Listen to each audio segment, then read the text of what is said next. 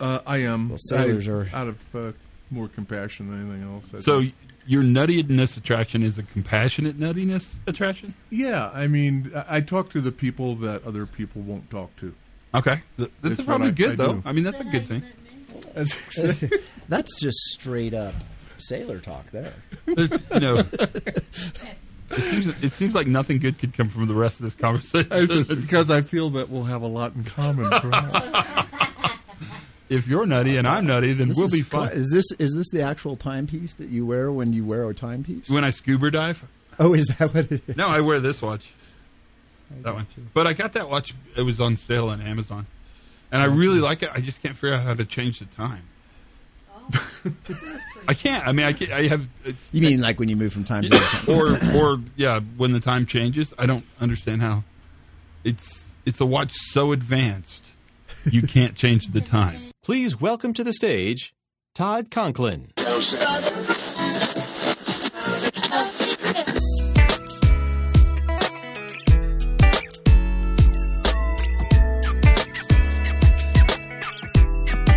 Hello, everybody, and welcome to the Pre-Accident Podcast. I am your host, Todd Conklin.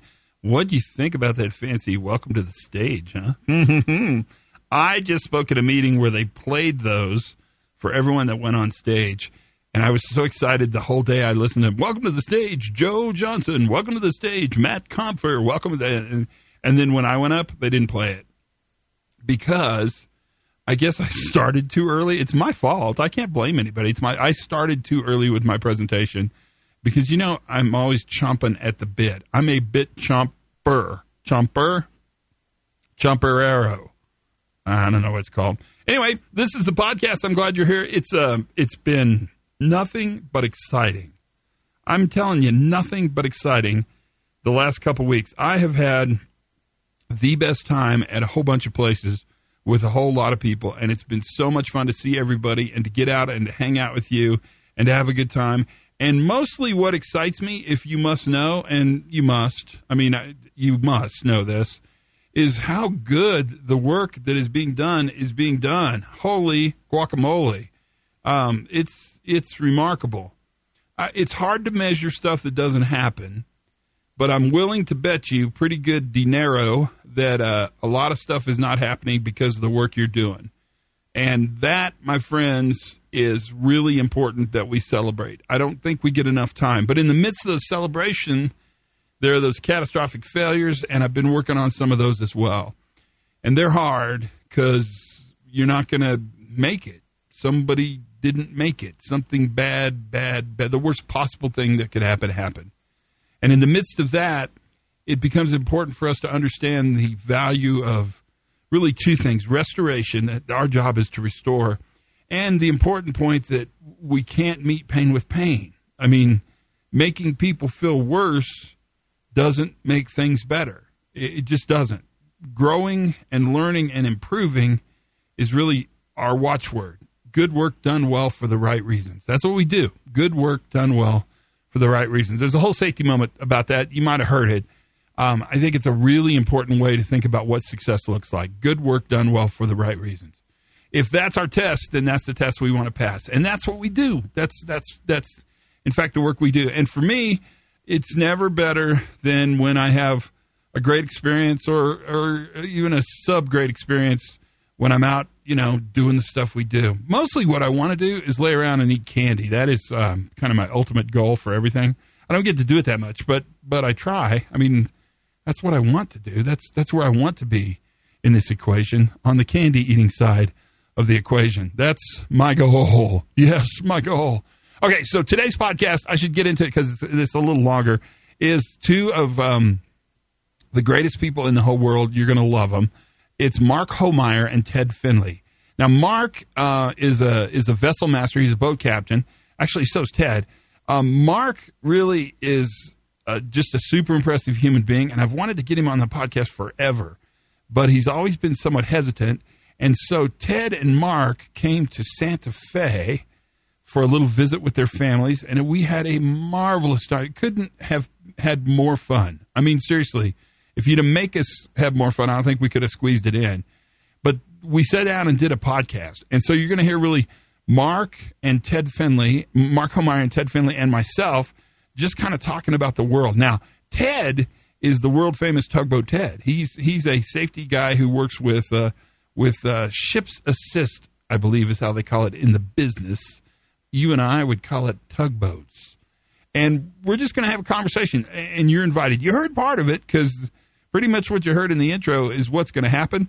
But now I want to take some time and let you listen to the rest of it. So without any further ado, sit back and relax. This is the pre-accident podcast with Mark Homeyer and Ted Finley, Tugboat Ted and Captain Mark. Here we go, boys. Climb aboard. What are your burning safety issues? What what what do you think about the journey you've been on? Maybe that's a good way to start this conversation.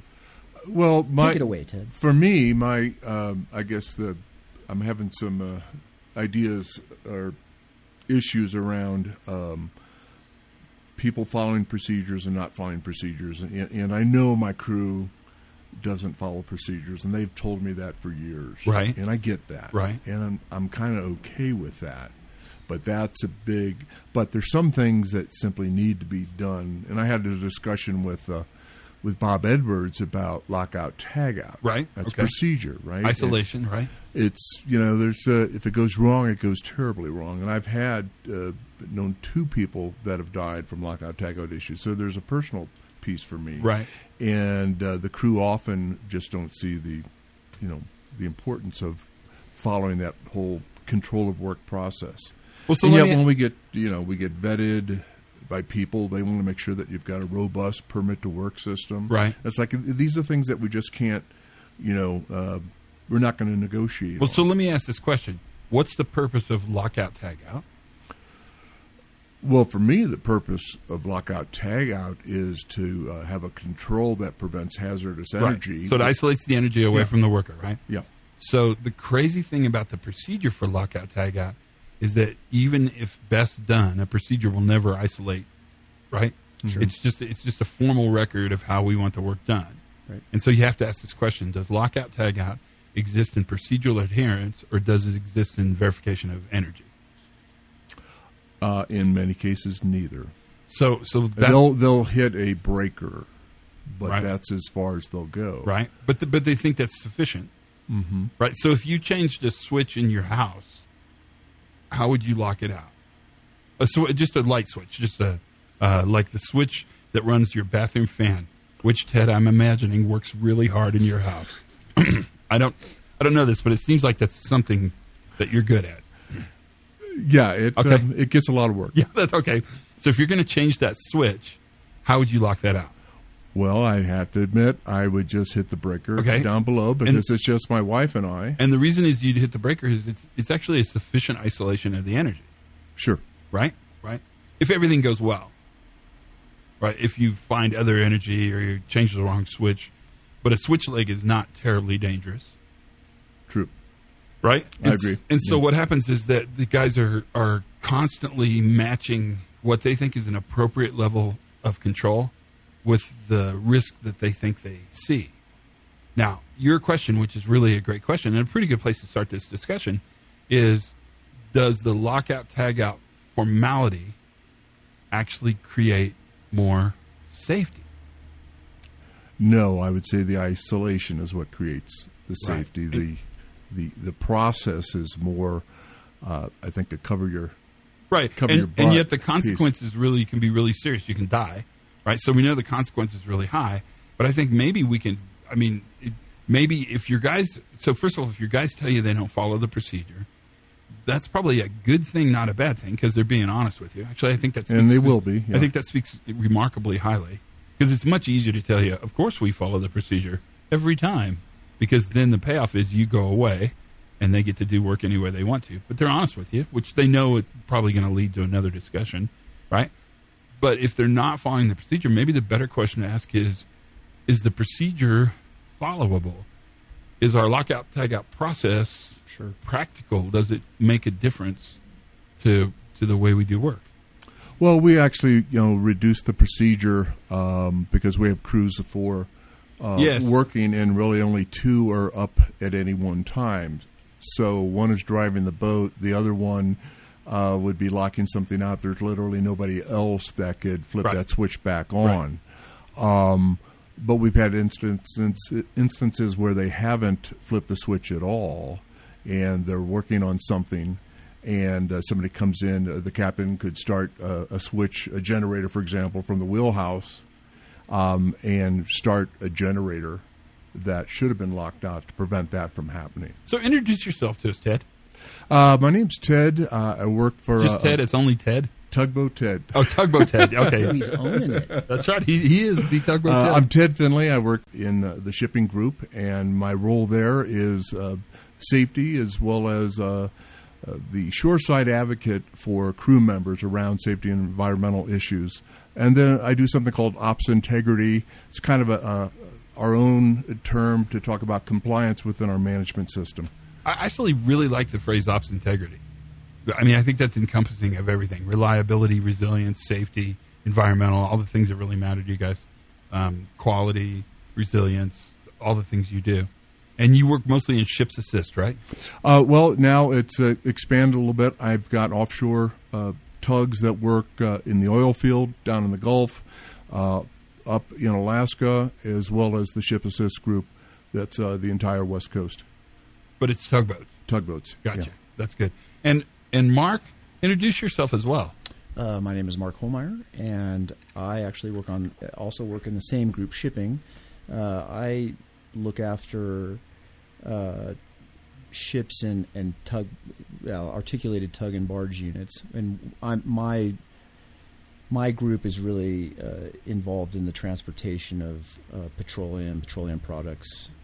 Uh, that's that's really by and large. So really, I mean, my my title is director of marine operations, but I I think I feel like I'm really a facilitator. I'm, I'm looking to facilitate safe and effective operations, So- safe and reliable operations. Yeah, which are those are important words.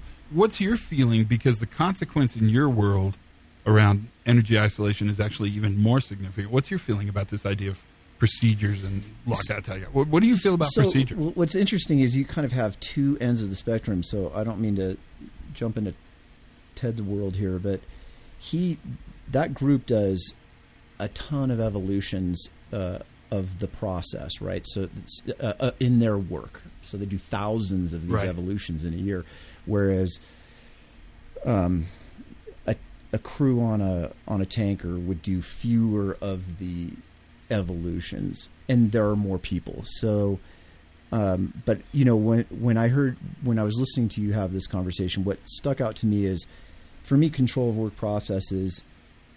Um, I think the thing I like, you know, we could parse the words of it, but what always comes to me about control of work processes is if if they are in fact doing them prior to executing the work, then for me the thing that's valuable is it slows them down uh, in the execution of the work, right? So it it provides this time for them to kind of soak on it before they do it. And I I have to say I believe that by and large much of what we do uh, the guys are actually executing like lockout, tag out, or work from height, or uh, hot work permitting, um, job safety analysis type stuff is, is is happening prior to work, by and large.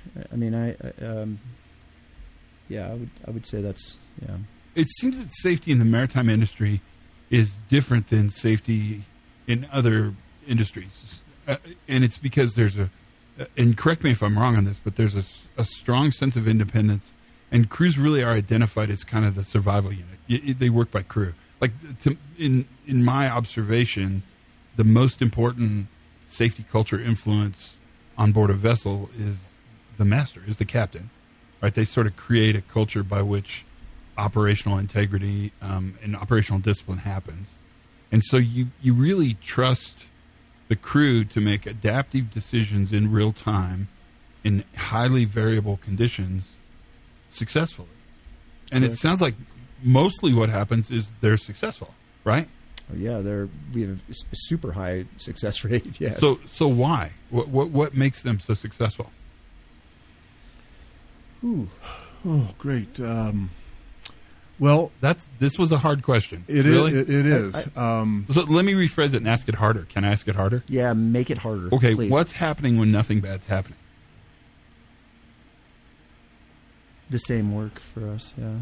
Yeah. I mean, well, they communicate really well with one another. I mean, uh, the crews on the uh, the ship assist boats in particular, because they've been on those vessels for so long, they can tell if somebody's eyebrow raises what that means. So there's these uh, these really nuanced, subtle signals that they can give each other. So they're they're operating, they're reading from the same uh, sheet of music, if you will. And I think that that that uh, verbal and nonverbal communication between them really um, really is helpful.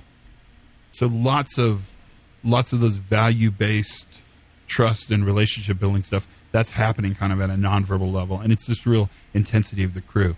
What's changed since you guys have started looking at safety through kind of the new view?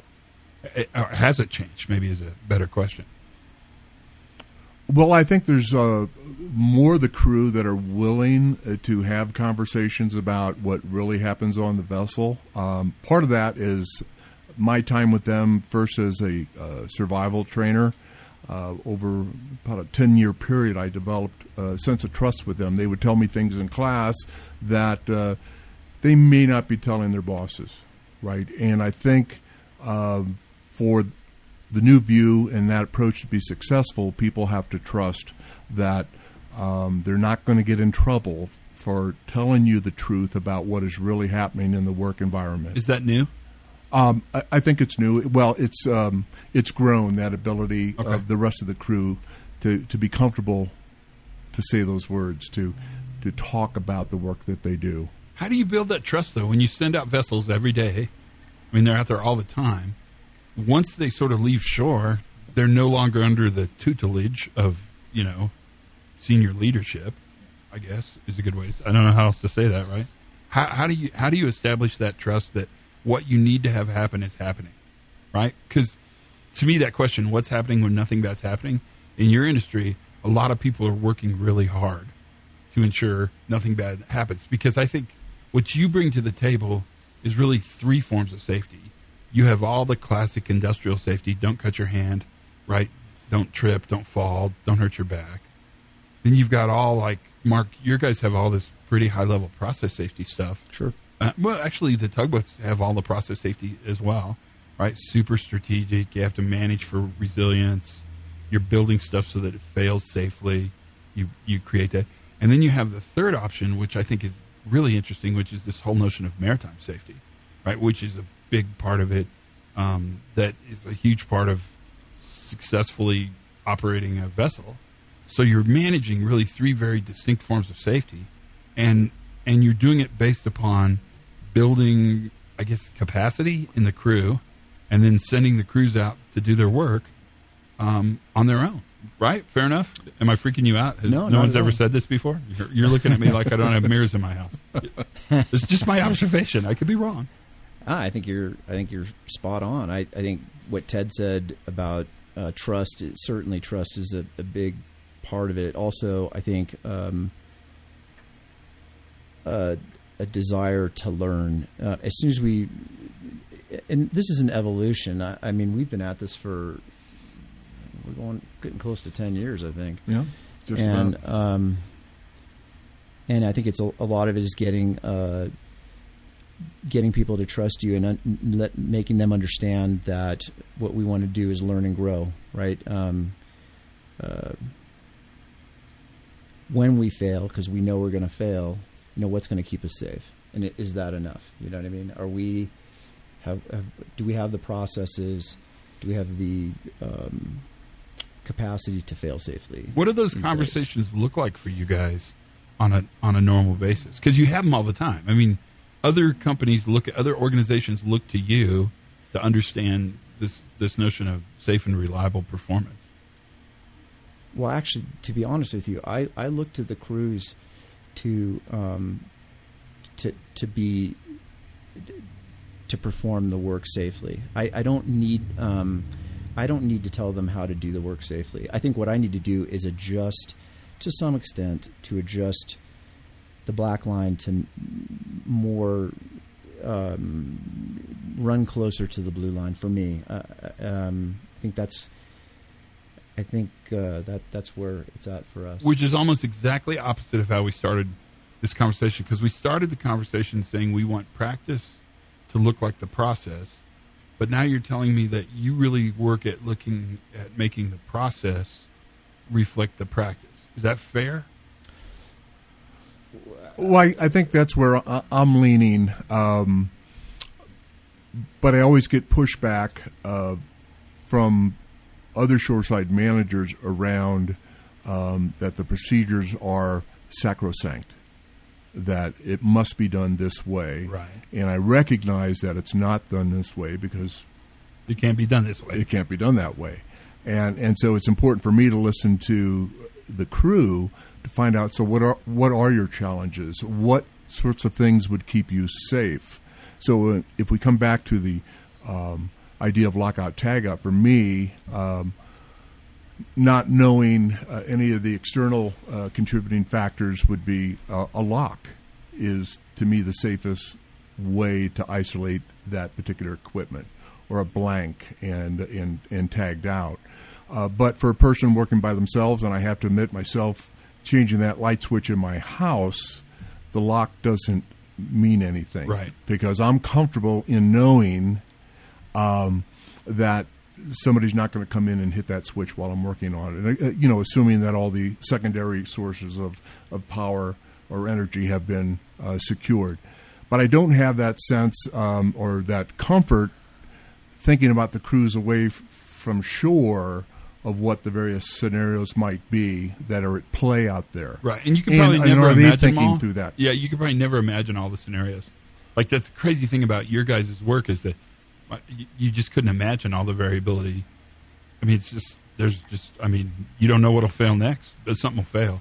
Maybe the question I'd ask you, and, and this is a question I think you guys are quite comfortable with. Uh, you're just very humble. Is um, is uh, when they do an isolation activity successfully, what happened?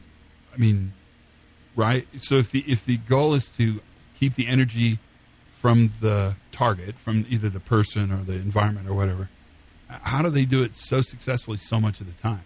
Is it luck, or is it actually just skill, just years of building sort of strong crew cultures and functioning as a effective crew? Yes. I know it's, I, I'm like wondering who's interviewing who. I'm a little blabby today. Well, I, I think I, I think it's a little bit of both, um, but they know their business, right? They they are pros at what they do. Very much Th- so, yeah. They're s- some of the best in the world at what they do, and that's why you know we can. When Mark was working with our, our team, you know, we had uh, close to sixteen thousand evolutions. And I think we had uh, one OSHA recordable, no LTIs, and uh, you know that was cause for celebration. But uh, the other side of that is, wow, um, but something could still happen. Well, and see, that's what's Right. fun talking with you guys is that organizations that are quite reliable don't feel reliable. They, they don't act reliable. Yeah. And, and I actually think that's a huge compliment for you guys. It's a little left handed. Not that I'm anti left handed. Don't get me wrong. I love left hand. Some of my best friends are left handed. Let's get that out there. But organizations that are really reliable don't take that for granted. They they always are thinking, what could fail next? What what's what's going to happen next time? We're good this time, but what happens next time? And that's part of what you guys both bring to your operations for sure. Well, that's a change for me. Uh, I think before my introduction to New View, uh, that would have been cause for celebration and you know pop the cork on the champagne. But now I think you know that's you know fatalities hide in successful work, Right. and and and I need to constantly be looking at those areas where there may be risk or um, danger for the crew and identify what those are. And all I can do is learn more from the crew to find out about the system that they work in. So really, the crew is a, a an an important resource. They're they're not the problem; they're the solution, right? yeah, because I, I don't do their work. You know, Yeah. I, I don't know it the way that they know it intimately, um, and uh, and so I, I constantly learn from them. And what, which is why I want to be open to this idea of uh, control of hazardous energy to find out what, what really will in fact work, and is that enough? Yeah. So let me ask this question. You guys flip a coin to see who goes first. What do you think has been the most important lesson you've learned on this journey the last 10 years? Mark, you won. Wow, that was a good coin flip. The most important. Um, Yeah, in this last 10 year journey, I bet you've learned a ton of stuff. What's been what's had the highest resonance with you? Oh man, I, I there's there's probably ten different. Um, I think for me, understanding or getting a better understanding of how what safety actually is for me, which is sort of a dynamic. Um, it's sort of dynamic, and it's never. Uh, you're never there. Right? uh, you never arrive. I think um, learning to listen to uh, listen to the crew for the answers to how to be safer, which I think is is counterintuitive. As I think um, it's easy to. Um, I, I know that sounds very dummied down and simplified, but the, the crews where the that's where the uh, the juice is. That's where that's where the, the path to the promised land is is listening to what to what they're telling you and um, getting real right up next to them and being right there with them and getting them to um, to trust you to tell you where the gaps are that they feel that they're vulnerable at and so I guess um, I mean I'm sorry Todd I don't know that I'm giving you No, I think the, it's quite good. the super It's quite good. it it uh, for me, uh, you know, I just want to back up because you asked a really important question at the beginning, which is I think where I'm spending a lot of my time and where my team spends a lot of time, uh, and I I work to focus on is places where I'm not as caught up in slips, trips, and falls. You know, I'm really caught up on in things that can cause major catastrophes, and focusing my team uh, our team in how do we get to uh, looking at those things real seriously and that's where i Has that been hard? i think it's easy to get distracted by uh, you know slips trips and fall type stuff i think that's very distracting um, and it, it sucks up a lot of bandwidth to, to focus on that and of course listen we we want everybody to have a hundred percent um, safe evolution when they come on board and spend time. But what I really want to make sure is that they aren't seriously injured or killed. Yeah. And um, and I think that's that's where reliability lies. But I think um, that there's a lot of training around. Um, I think slips, trips, and falls can focusing on that too much can kind of take you take your head out of the game. I agree. I, I actually think it creates a bias towards managing the wrong things. Yeah, so maybe if I, I guess as we kind of talk this, kind of parse this out a little bit, I think it's understanding what's really important um, and not getting too focused on um, statistical solutions. And being comfortable with there's a certain amount of um, low level noise that happens, and you just got to accept that low level noise and keep your eyes open for the, the big stuff, stuff that can really change things. Wow. So Thanks. That was great. Ted, what do you got? Follow that. I think I for, dare for me, um, that'd be easy. it, it's the notion of of listening uh, to the crew, and uh, and this is around uh, the two fundamentals of uh, errors normal and blame fixes nothing. Right. Uh, we had, and, and again, I give Mark credit. Uh, when he came over to our group, uh, we really began in earnest to apply the principles of New View. And we had an uh, investigation, and uh, we took the learning team approach. And I asked uh, one of the mariners involved, I said, so, so what did you think of this approach? And he said, without hesitation, I've never been treated so kindly in my life. and that, it just floored me. Um, here, here's a person that um, still has his job, and he is going to be able. To, he's the world's uh, expert on that incident Yeah. and what to do and what not to do. Yeah. And he's going to tell that story, as is the tradition um, in the maritime field, Absolutely. uh, is is passing this wisdom down uh, from crew to crew. Um, and, and he's now, you know, he's just a, a great guy. He, he was a great guy before it happened. He's an even better guy now that he's been treated fairly. And um, And he's more valuable to the company. and he's more valuable to the Right. company because he's an expert well, and he's an expert that. in that failure mode. in that failure mode exactly and so that was a really big learning for me and when i find uh, that there's a lot of i think we carry these biases and, and many of us are are often willing to jump to blame first and when you go there you don't learn anything and and that's that's the key is if you're Yeah, it shuts if, you down. if you open yourself up there's so much you can learn the beginning of wisdom is to admit you know nothing yeah. right Yeah. Yeah. and and, and I think that's really the the biggest thing for me. if I were to rewrite those five principles, I would not say blame fixes nothing. I would say blame stops improvement. right? Yeah, Yeah, there's a lot of things that go on in your mind that flip the whole story around and change it so that it's not valuable. Yeah, it becomes almost completely unvaluable. Thanks, you guys. Did you have a good time in Santa Fe? Loved it. What was the highlight?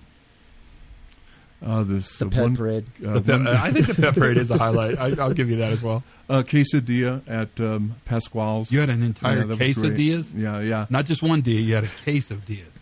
Wow. Yes, I had a whole case. A Case of Diaz. Case of Diaz and Pasqual's and the pep parade. Pretty good. Thanks for your time, you guys. You were amazing.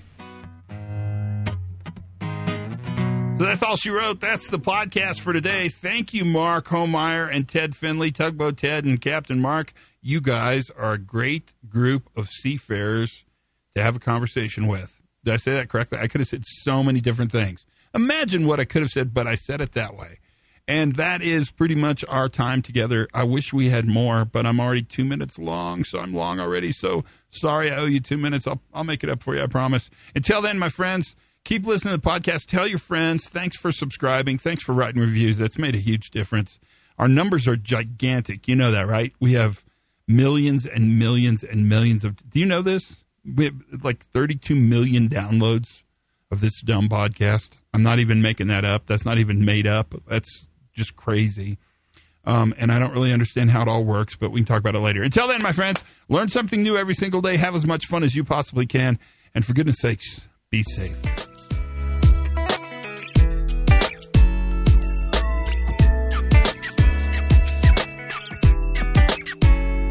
Please welcome to the stage Todd Conklin.